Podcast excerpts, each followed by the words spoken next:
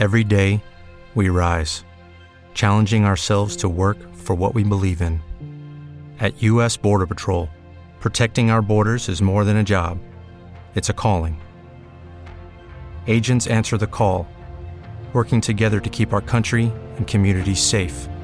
If you're ready for a new mission, join U.S. Border Patrol and go beyond. Learn more at cbp.gov/careers.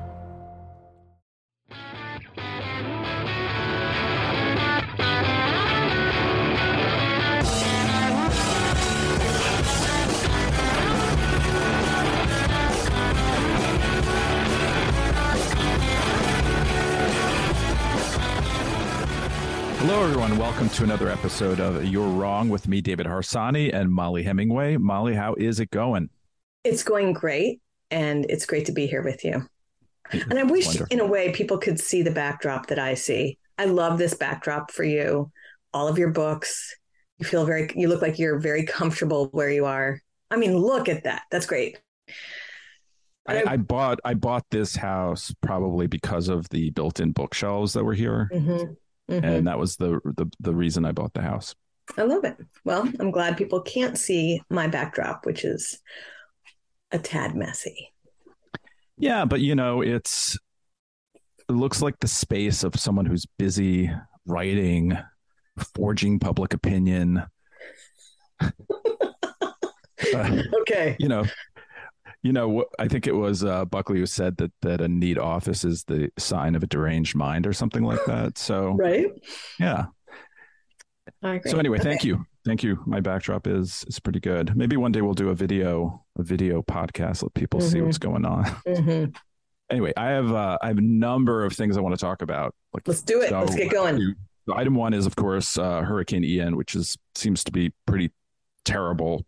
Uh, we don't really know yet, you know, if there, you know, how many people have died. But one sheriff said maybe in the hundreds. In his I county. was I was hoping he was misquoted or Me too. mistaken because that is just horrifying to think about. I mean, seeing the pictures that came out when the storm first hit, it was very very bad.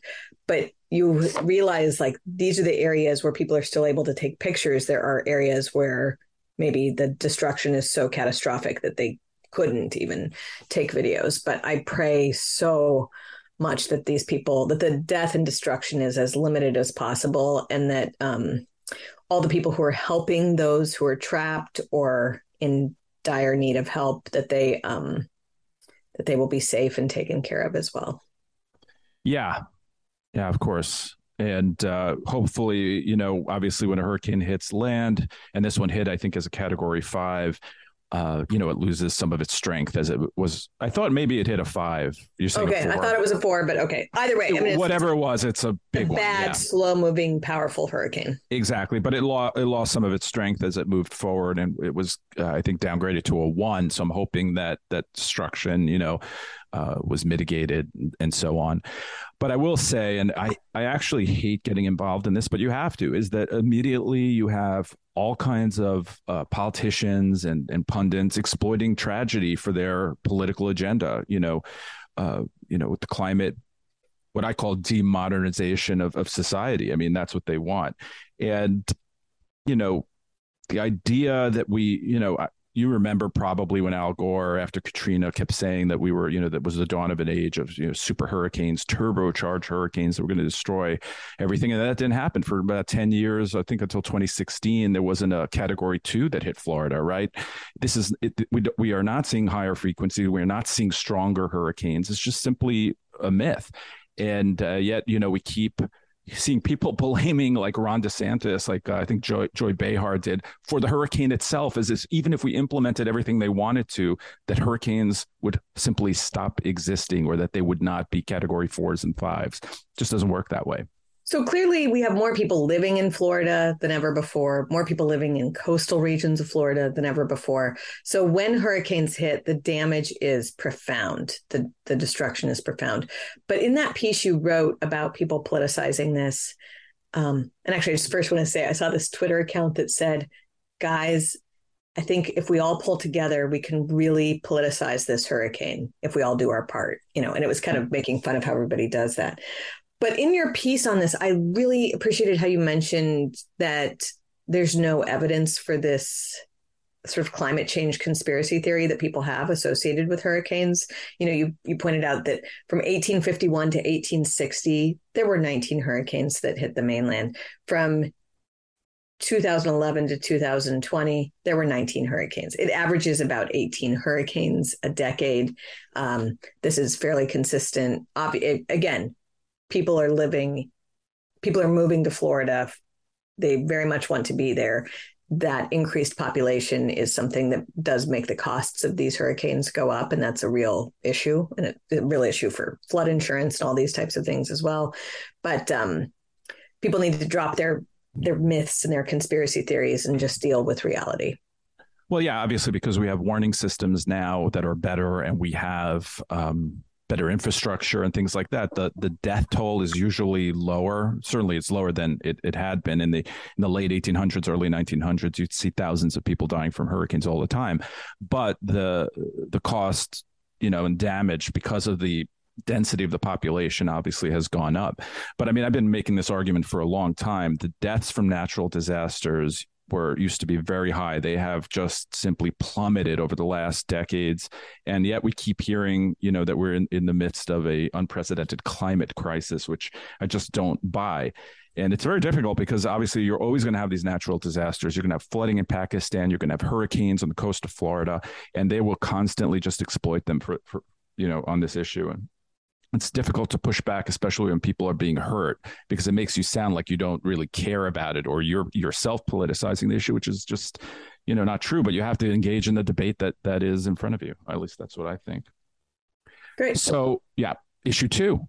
Great. You wrote a piece. Um, you wrote, a, I think, two pieces. You know, you wrote a couple of pieces I want to talk about. One is about Matt Gaetz and the.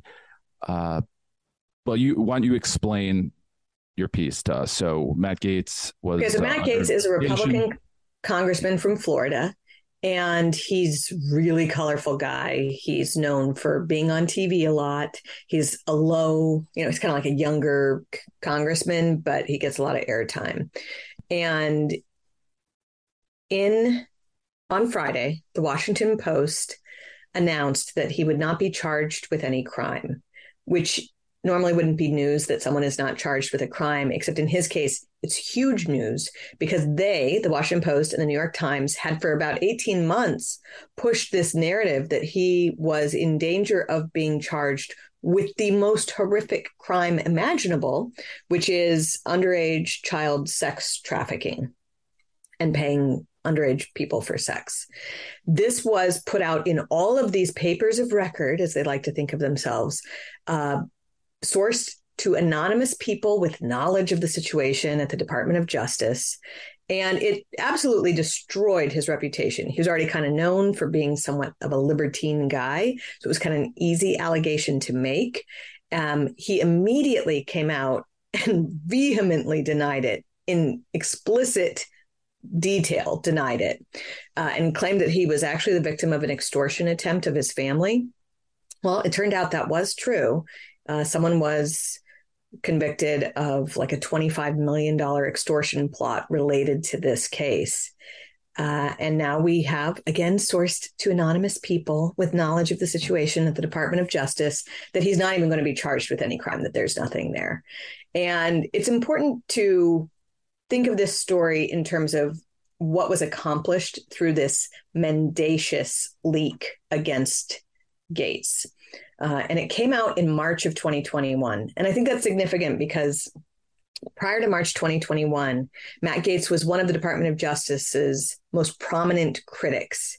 He pushed back against their Russia collusion hoax when very few people had the courage to do so. He was very quick when he was in committee hearings in terms of pushing back on witnesses and interrogating what they were saying, uh, all things related to the Russia collusion hoax. During the first impeachment, when Adam Schiff was holding secret hearings and then selectively leaking information about those hearings. Uh, Matt Gaetz led a posse of Republican congressmen to go protest outside the door of where these secret hearings were being held. And they listed all of their complaints about it, including their complaints that he uh, that Schiff was not being truthful about his relationship with the whistleblower and how he had conspired with him at the front end of this. And it, was a really important moment. And the goal of, of Republicans at that time was to be unified against this impeachment. And these types of actions, like what Gaetz was courageously doing, helped keep literally every Republican except for Mitt Romney on board with the uh, opposing the impeachment.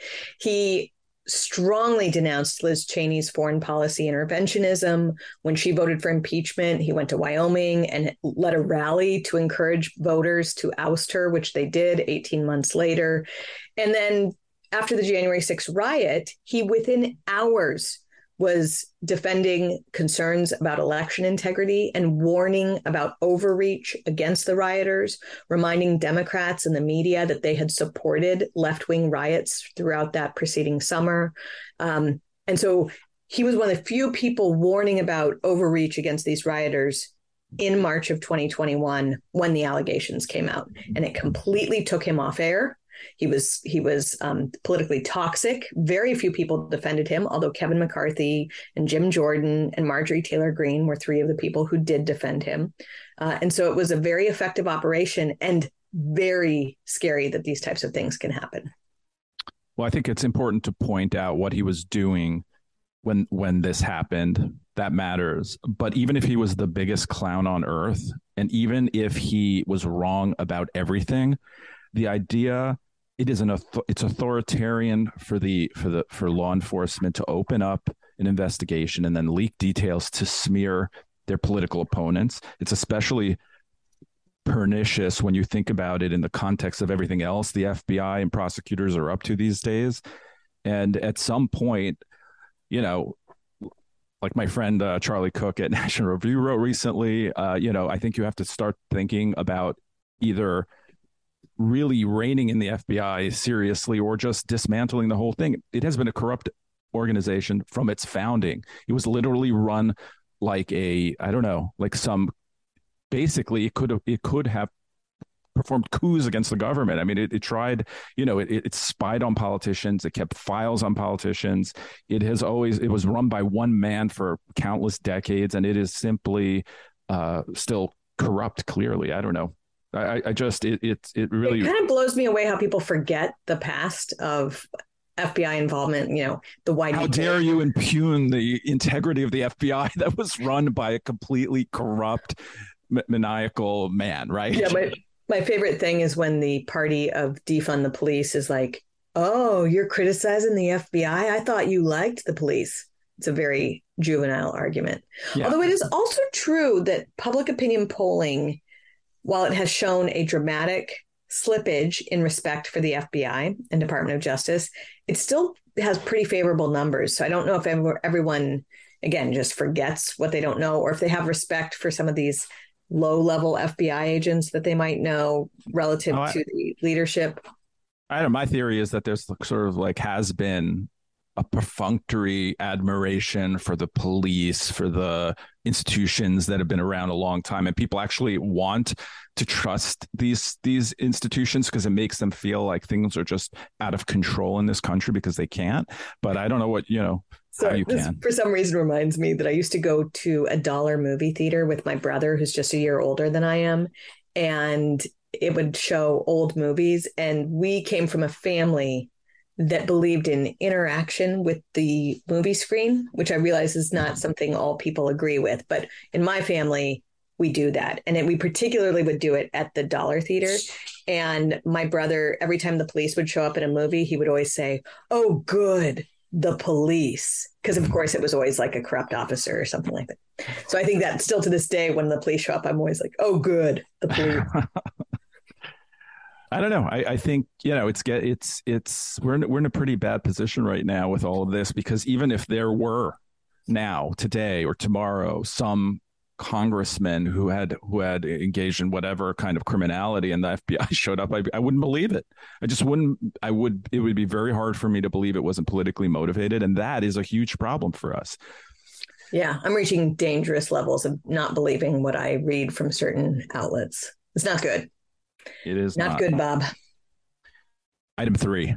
Okay. We have another Mollie Hemingway piece. GOP senators baffled by Mitt Romney's ploy to oust Mike Lee and maybe thwart a majority. So tell us about this one.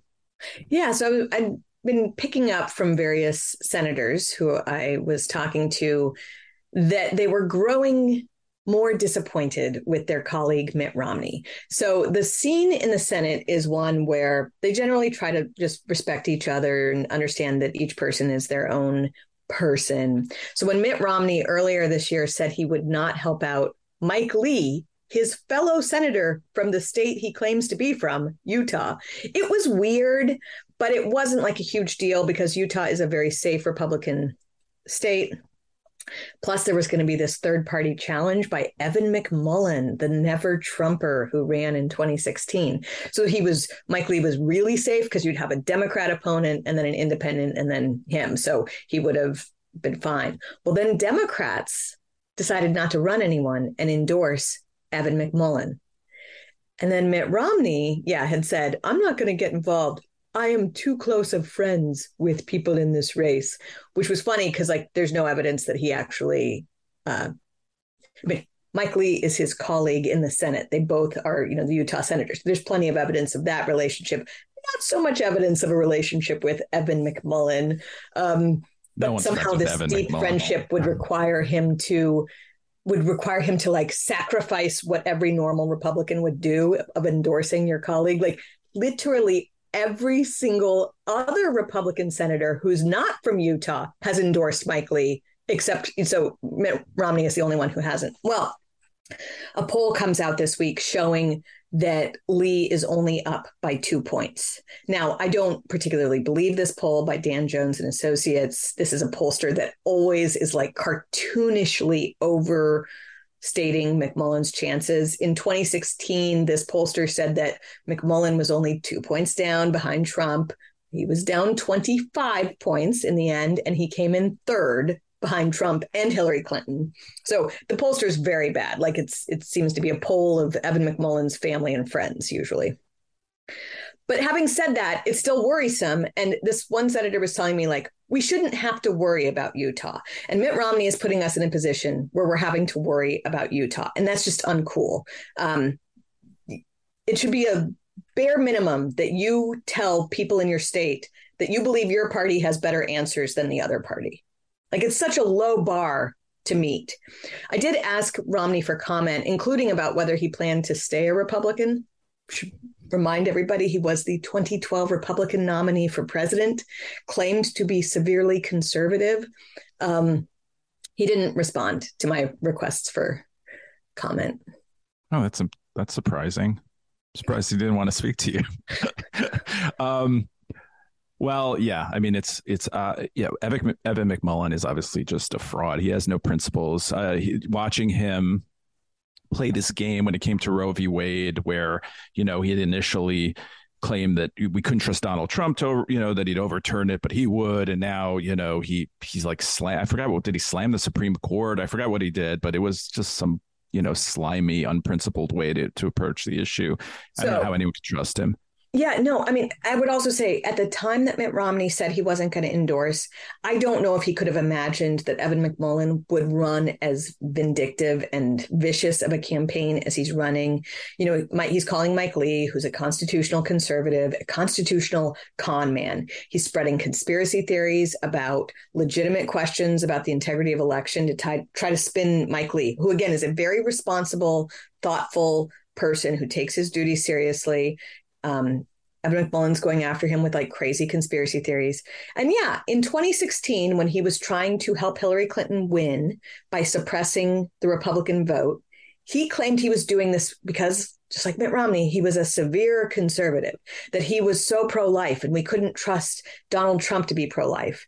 And he would say things like, you know, why won't Donald Trump say he would overturn Roe v. Wade? I would overturn Roe v. Wade. But then when Roe v. Wade was overturned with the Dobbs ruling, he put out this statement about how disconcerting it was and how worried he is and how there are states that might protect unborn life, you know, all the way and we can't have that. And so it he's he's not a consistent. Utah has a trigger law, I believe, that will ban maybe abortion after six weeks. I think a judge is holding it up. I'm not, I don't exactly know where that is, but I did want to mention you you uh, you mentioned it, and I wanted to stress that Mike Lee is one of the most serious senators there there is, and has been for years. I mean, he almost in every decision talks about the Constitution. You know, talks about the power of Congress and and and wants to thwart executive power. The idea that Mitt Romney, who and listen, I have respect for people who who don't go along with their party all the time, right? I, I think his stand was kind of you know, I, I don't know if he meant what he said, whatever it is, but you know, I, I don't have a problem with that as much as turning against a colleague that literally exudes the principles that you say we must be saved by, you know, by, by anti-Trumpers or by the, you know, by society to, to, to defend democracy. It just doesn't make any sense that position. It's clearly he's just mad. Uh, you know, he's just doesn't he doesn't like being a Republican, right? I mean, well, that's or, just, or he doesn't like being a Republican in Trump's party, basically. There are people who are just very emotional. And you think Mitt Romney's emotional? Consumed by their emotions. I absolutely think this man cannot get over his hurt ego that he failed so much in his 2012 bid in a, an eminently winnable race against Barack Obama. I mean, beyond winnable. He seemed to almost sabotage it himself at the end when there was risk that he might win. Um, but he feels embarrassed about it, given that Donald Trump, who rejected you know everything in Romney's approach, was able to win. He seems to be so sore and petty about it. But the other thing is, like, he has friends in the Senate. He's he he's close friends with Susan Collins. And one of the things that senators were talking about was that if he were to be successful in his effort to keep Mike Lee from winning here, and if that effort meant that Democrats kept control of the Senate, that hurts people like Susan Collins, who's probably more moderate than Mitt Romney and supposedly his friend. She's up to be chair of the Senate Appropriations Committee, and he's working to sabotage the Republican majority. So this is where people are starting to say, not so cute. You know, like they generally let people do their own thing, but they're like, this isn't funny. This isn't charming. This doesn't make any sense. And you're hurting the people that you claim to care about. Who would McMullin even caucus with? I think he just caucus with Democrats. He said he would not vote for McConnell, but he claims he would be independent. But not voting for McConnell in a evenly what, divided. And what is McConnell? McConnell's too MAGA for him? Yeah, McConnell's way too way too conservative and America first for him. So I, I hope he's I hope he gets killed. Like I don't really weigh in on this sort of thing very often in that way, but I just hope he gets killed because he's a fraud. The movement he represents is is are most of them are frauds, and uh, they've law they they are less principled than mo- than most people who've turned to Trump, in my opinion. I, so I, I, have, I have no use for him. Utah's a pretty solidly Republican state, and I don't believe this poll. But there is this issue where it would be very embarrassing for Utah itself. Like it'd be hard to take that state seriously if they elected someone like Evan McMullin, who does not really deserve in any way, shape, or form to be a senator, particularly not from a Republican state. If they were to fall for that, that would be that would that would be embarrassing to the people of Utah. I'm and not an expert. Think, sorry. Oh, sorry. I just think they have this thing, and I have family who lives there or in-laws who live there, uh, they feel self conscious about being conservative and they want to be liked. And they kind of think that maybe this is a way that they could show their um, independence and be liked. Like, I, I have to think that's what's explaining that subset of Republicans who who are thinking about voting for McMullin but it's just not a very serious. He doesn't seem like a template for a senator from Utah. Those most of the time they're pretty soft spoken, though conservative in the sense they're not sort of you don't throw bombs and McMullin's throwing bombs all the time, right? I mean, he just doesn't seem like he fits the sort of uh, soft, I don't know how to say, uh, you know, Mormon conservative, though. Yeah, I mean, I, he's I like he, a Mormon Bill Kristol, and Utah does not seem like a state that would want a Mormon Bill Kristol. Mormon, like that, or like a Mormon Rick Wilson. It just doesn't match. Like the one thing about many people in Utah, and I'm not saying it's not like an intense political environment because it is, but they tend, like you said, to be more respectable in in public. Yeah. All right. Well, we'll see. I, I don't buy that poll either. a lot of these polls confuse me, but you know, uh, but we'll see. That's why I don't really. I used to rely on polls quite often in my political punditry, but, I don't anymore. I just don't trust them, and it makes it, it just it, it sort of like pulls you into d- debates and arguments and positions that are unnecessary. You know. Yeah, I, I wish people would just vote their conscience and that they would vote you know you'd make the argument apart from polling but i do like to look at people's history of how well they get hmm. a state. And even good pollsters can sometimes have a bad history with like a particular state.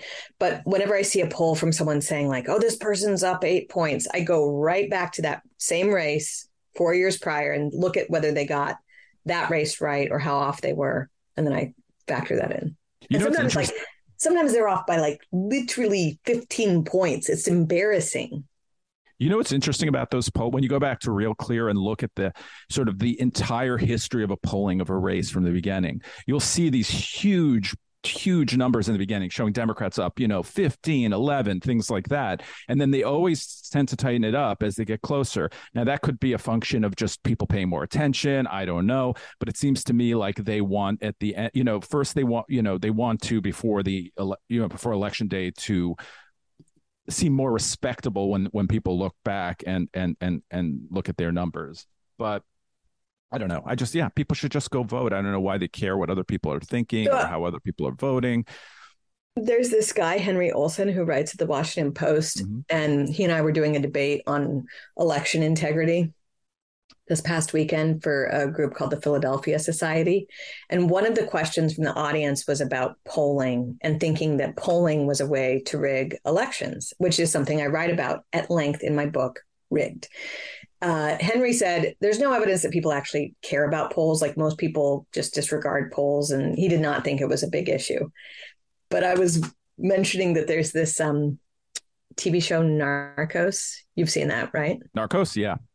So in the second Narcos, um, there's this storyline for one of the for that uh, that the cartel figures out that they can rig elections by rigging polling and that it'll affect what people think is like within the realm of possibility and it affects their vote outcome. And I do believe very strongly that voting affects all sorts of dynamics. And I, I think that because polling.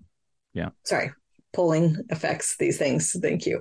Like all summer long before an election, you will be on TV and they'll say, okay, this poll shows X. And then you everything you talk about is in the framework of that thing that the polling supposedly shows. So for instance, in 2020, polling throughout the summer and actually the entire campaign was polling shows that only an idiot would think that Donald Trump had any chance of victory. So that's the context in which you're talking about it every night on the news. And yeah. he's down 12 points. Like, how could he win? And so it also positions arguments as being more popular or less popular based on how they're tied with these polling numbers. And it does, people do want to vote for a winner. And so they, if they don't think that they're in a majority or if they think that something is not going to happen, it does depress their desire to vote and it can actually affect who they vote for. And on the margins, these things matter. Like the 2020 election comes down to 43,000 votes across three states. Does bad polling affect these things? Yeah. One of those states was Wisconsin, where the Washington Post claimed in their last poll before Election Day that Biden was going to win by 17 points. He won by less than one. These are I mean, what is that? That's not a real poll. That's an information operation. And it's, of course, designed to affect people's, like the Deseret News poll that I was mentioning. And I don't know why Deseret News is working so hard to elect Evan McMullin. They clearly are. They they've been running like weird pieces endorsing, you know, Mike Lee had a pro-abortion opponent and they were like, a woman would be great in the Senate from Utah. It's like you're a church-owned paper. They're an LDS church-owned paper. What are they doing? And yet they keep on pushing these stories and oh, it's this race is very tight. Um, they're doing that to help McMullin I don't think anyone really believes that poll, but it does affect, you know, it's it's something that made the senators in in Washington D.C. nervous. And when the senators in Washington D.C. are nervous, it affects how they vote on things, how they handle things. So yeah, polling makes a huge difference. Yeah, no, I agree. I think that polling sort of helps, especially the political press, uh, you know, create a narrative, right? And then all the questions revolve around the assumptions made from polling. Like I give you an example with Dobbs, right? Dobbs is overturned. Everyone is mad about that, says polling. No, everyone wants to keep Roe v. Wade. And then I noticed all of a sudden all the stories are like about the backlash of Dobbs. Then, when you look at the actual polling, nothing's really happening. There is hardly any movement. Republicans are making up ground in every race, but that is like embedded in every story about this race when there's zero evidence that people are super mad about Dobbs and, you know, in the sense of changing the trajectory of elections. Another thing I hate about polling, I have to say this, is when people and especially political journalists talk about it on TV, they'll be like, this one is losing by three points. Now he's winning by one point no one has even cast a vote. No one's losing or winning. This is just some snapshot you've taken of random people arbitrarily picked by you that tells you what you want to hear or don't want to hear. So I don't know. I, I, I find the whole polling operation annoying, and uh, and I think you're right. I think it does help on the margins. I don't think it's like the the driver, you know, of of, of as you say, rigging elections. I don't actually love that word to say. You know, I think people have some responsibility in this not to be fooled. But uh, yeah, I think it, it's a pretty big uh, part of it, or it's a you know it is a part of it. Let's go to another item, and this is not political. I have a personal mm-hmm. story to share and relate to you, and I don't think I have not told you this. So, okay, there's someone in my orbit my limited orbit of uh, close uh, family and friends. Are you going to pretend you have friends? I know. Actually, it's actually a topic I, I, wanted to talk about at one point. Um, so this person is 80 years old, and they were uh, through email scammed into allowing someone to get into their bank account. Now, what happened was someone from the bank says, uh, "We've overcharged you or someone has overcharged you and we want to give you back that $411, right? So I'm going to explain how this scam works. And uh, I have done some research, and apparently this happens to like thousands of people every month. Mm-hmm. So here's what they do they'll say, We will give you back $411. So they get into your account. Uh, the old person's like, That's great. They're, you know, on the computer, or they call the number and the people pretend to be the bank. Um, and then they see in their account that the bank has now given them forty-one thousand one hundred, you know, forty-one thousand one hundred dollars by accident. And they say, I am going to be fired if my boss finds this out. Can you please just return the forty thousand dollars difference? But what they had done is taken out a loan on your other on your credit on the other account and put it into your account. So this is your own money, or they had taken and that's what happened to this person. But in other cases, they will just move if they see you have another account with money, they will move money into that account or go to your credit card and put money into your account somehow, and then you return that money, and then they disappear. So you're out forty thousand dollars. It's literally horrible. Nothing you could do. Yeah, I mean, I think that people who scam the elderly in this way are, you know, after like murderer, rapist, and child molester, are probably the worst people on earth.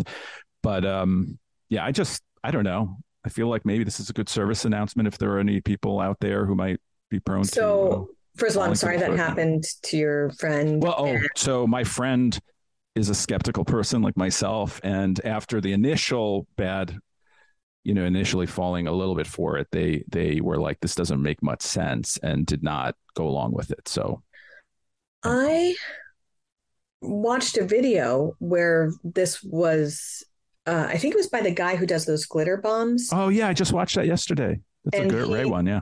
And he like tracked down people who were mm-hmm. doing this and uh, tried to enact some justice there. But my next door neighbor, one of my next door neighbors, is an elderly woman, and her son was telling me that he, people call her and she falls for scams like all the time. She's, I think, in you know some sort of like early stages of some, you know, I don't know if it's dementia or decline right, of some right, kind. Right. And she is, it's very hard for them to monitor. And there is just a completely different ethic about phone calls among certain age sets. And I knew someone who fell for a scam that was like sort of obviously not true. It was that they were told that their son, you know, who barely drinks was in the was in jail with a DUI and had been in an accident and if there was like money to get him out right now, that would be helpful. And and uh, put someone on the phone who claimed that his jaw was broken and that's why he didn't sound the same or something like that. You know, and it went for a surprisingly long period of time. Um, yeah. It's just horrible. And you know what they do is I don't have a landline, for instance, but they know that a lot of elderly people still use landlines. So they what they do is they call during the day during the week, never on weekends. So during the day during the week, retired people are home or you know most of the time, and that, that this is how they they uh, they target them. And there are and, and a lot of these call centers are in India, and they are really big business. Like in that video you mentioned, they show these that there are hundreds of people doing this round the clock, and they've been doing it for years. Anyway, it's just something uh, that you know I just think people should be aware of. If they're not, they probably are, and most people don't fall for these sorts of things. You but the elderly what, do not. What the scams will be in forty years for us? Yeah. I, as you know, I'm not I'm not that social, right? So like if if I don't see a name on the phone identifying who's calling me, I will never answer it. So it's going to be very hard to to get me. But um, and I rarely answer emails. So, but you, you're very friendly, so I worry about you. I hope you'll be all right. You'll be all right. No, but I, I do feel like there are like these generational skip things. Like my parents will answer every phone call that comes into their house. I answer zero of them. But my kids are always like very excited when the phone rings and they run to the phone and they love to answer the phone and talk to the people. And I'm like, it's always just robocalls. We we need a landline for a variety of reasons, but it's just weird. They're weird. Yeah, one day I realized that I yeah, one day I realized like why am I answering the phone? It's never it's either bad news, someone bothering me, someone wanting something from me that I don't want to do. Um so I just, you know, I answer my wife's calls basically, and often those those calls also in, in are, are things I don't want to do, but you have to do, right? But you know, it is. I, uh, I do occasionally, like on on uh, a phone, accidentally talk to a scammer of some kind, and I do enjoy messing with them. You know, asking questions, pretending to fall for it, overreacting. Like they'll say something is amiss with my social security or something and i will just act hysterical about it just because it's kind of fun to mess with them. You should get you should give them a fake fake so, social number. Right. I have people come to my door. I've moved recently to an undisclosed location and i have people now which hasn't happened in a long time coming to my door like mormons or other maybe they were seventh day adventist which is one of my least favorite religions coming to my door um so i enjoy talking to those people I mean, Speaking as someone who's had a long standing beef with Methodists, this might be a weird question, but like, why would you have such a problem with Seventh day Adventists? We've had problems in the past when I was in Denver. We've, they are, they're aggressive. Like, they're aggressively anti like drinking and they are constantly, um, they want laws to sort of limit so I had written a column. Is probably a little boring, but I've written a column once about how we should obviously allow people in the Denver parks to drink wine when they're watching uh, a symphony play or having picnics or whatever, because they're doing it anyway. They're putting it in their in their you know water bottles and things like that. So why can't we just be honest about it? And there was like a concerted effort to try to get me fired by the seven local Seventh Day Adventists.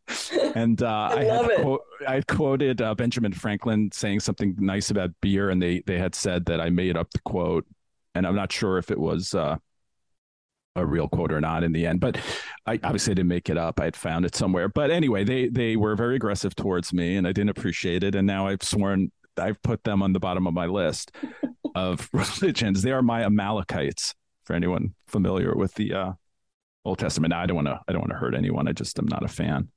Okay. Well, finally, let's turn to culture. Do you have anything? I know you've been busy again. Um, did you I go to see, any movies? I did see a movie with my kids. We went to a theater that was nearly empty, a Cineplex with like 25 theaters. Can I quickly say something before you go forward? Mm-hmm. I hate being late for movies. So I don't know if you've seen Annie Hall, but if I miss like the preview, I'm out. I won't stand on a line. I won't be late. But I so I rush my wife to go see a movie whenever it was. I don't remember the movie, and they we run in there. I'm like, we're not going to get a good seat. I'm going to have to be in the front. And I go in, and there's no one in there. And this has been my experience for like the last four years, I think. Yeah, it cracked me up. Like you, you could reserve seats when you bought the tickets, and it mm-hmm. was just a theater full of like. There was no need to reserve seats because nobody would be taking there. third seat. Um, but it was See How They Run, which is a new movie that's kind of a redo of Agatha Christie's Mousetrap, and it was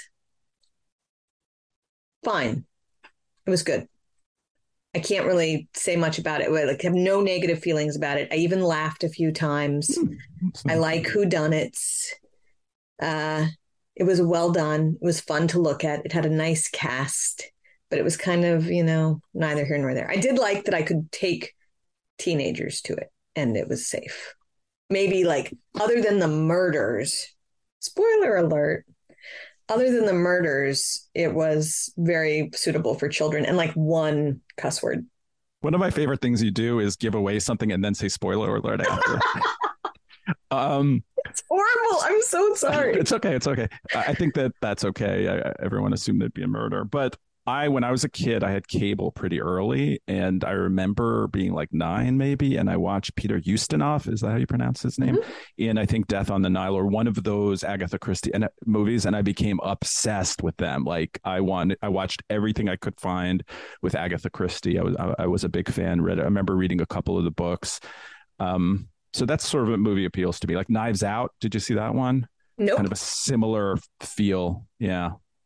Okay. I, I have nothing really except one uh, book I wanted to recommend, which is uh, Wolf Hall by uh, Hilary Mantel. It's uh, about Thomas Cromwell. It's like historical fiction. She died a couple of weeks ago. I think this won a bunch of big prizes for literature. And um, there's a TV show, which I hear is good, though I cannot recommend because I have not watched it. That was on BBC. And uh, just think it's a it's a worthwhile novel for anyone interested in that sort of thing. Before we go, I just wanted to uh, Did share I our tell you already Yes. that we? Sorry, we. I told you I went to the Afghan Whigs, right? Yeah, we talked about that. Was that good? Loved it. Okay. Mark went and saw Sunny Day Real Estate, Oh wow, they're still around. loved it. He said it was one of the best shows he's been to in forever. I have to say, I remember them. They were a sub pop band in the early '90s. I do not remember their music very much, but I will go and check it out after this uh, this uh, podcast. Um, so now we have our outro music. You gave us a couple of bands. I could find Mhm. something. Sunny Day Real Mhm. Estate. But uh, before we leave, I wanted to, uh, if anyone has any recommendations, music wise, culture wise, or has anything to ask us, they can email us at radio at thefederalist.com. David, are we going to do one of those shows that we've done before, where people ask questions and we answer them, like a like a Ask Us Anything kind of show? Yeah, So so people can send in those questions. They should. Maybe you can also tweet that out to your following, and I can too. But you have obviously a, a large, you know, a very large following. I have and, uh, the world's best Twitter following. Truly delightful group of people. they're so annoying. It's like once sometimes you retweet my stuff, and they're like, "Oh, Mollie, thank you so much for this. Everything you say here is true." I'm like, I know. I, love. wrote I this." tweet. Yeah, I tweet out Federalist articles all the time, and I get credit for them as if I have written them. People are like, "Oh, this is one of your best yet, Mollie." I'm like, "Did you not see the byline said Tristan Justice or whatever?" Like nobody sees the byline. They think if I tweet it out that I've written it, and then they're very complimentary. I love it. It's great. When I go and you know spend time with my family, this is I, oh Mollie, she's you know why can't you agree with more with Mollie? Mollie this, Mollie that. Gonna get a little sick of it. Yeah. Well, my sister is that to me. She loves you. So there you go. Your sister is great. She is great. I love her so much. She's awesome. Yeah. I'm joking. I'm not sick of it. I agree with you most of the time, though we do argue. Sometimes you're wrong. Sometimes you're not. Yeah. Um, Not as much as you are. Okay. Well, be a lover of freedom and anxious for the fray. And we'll speak next week. See you next week.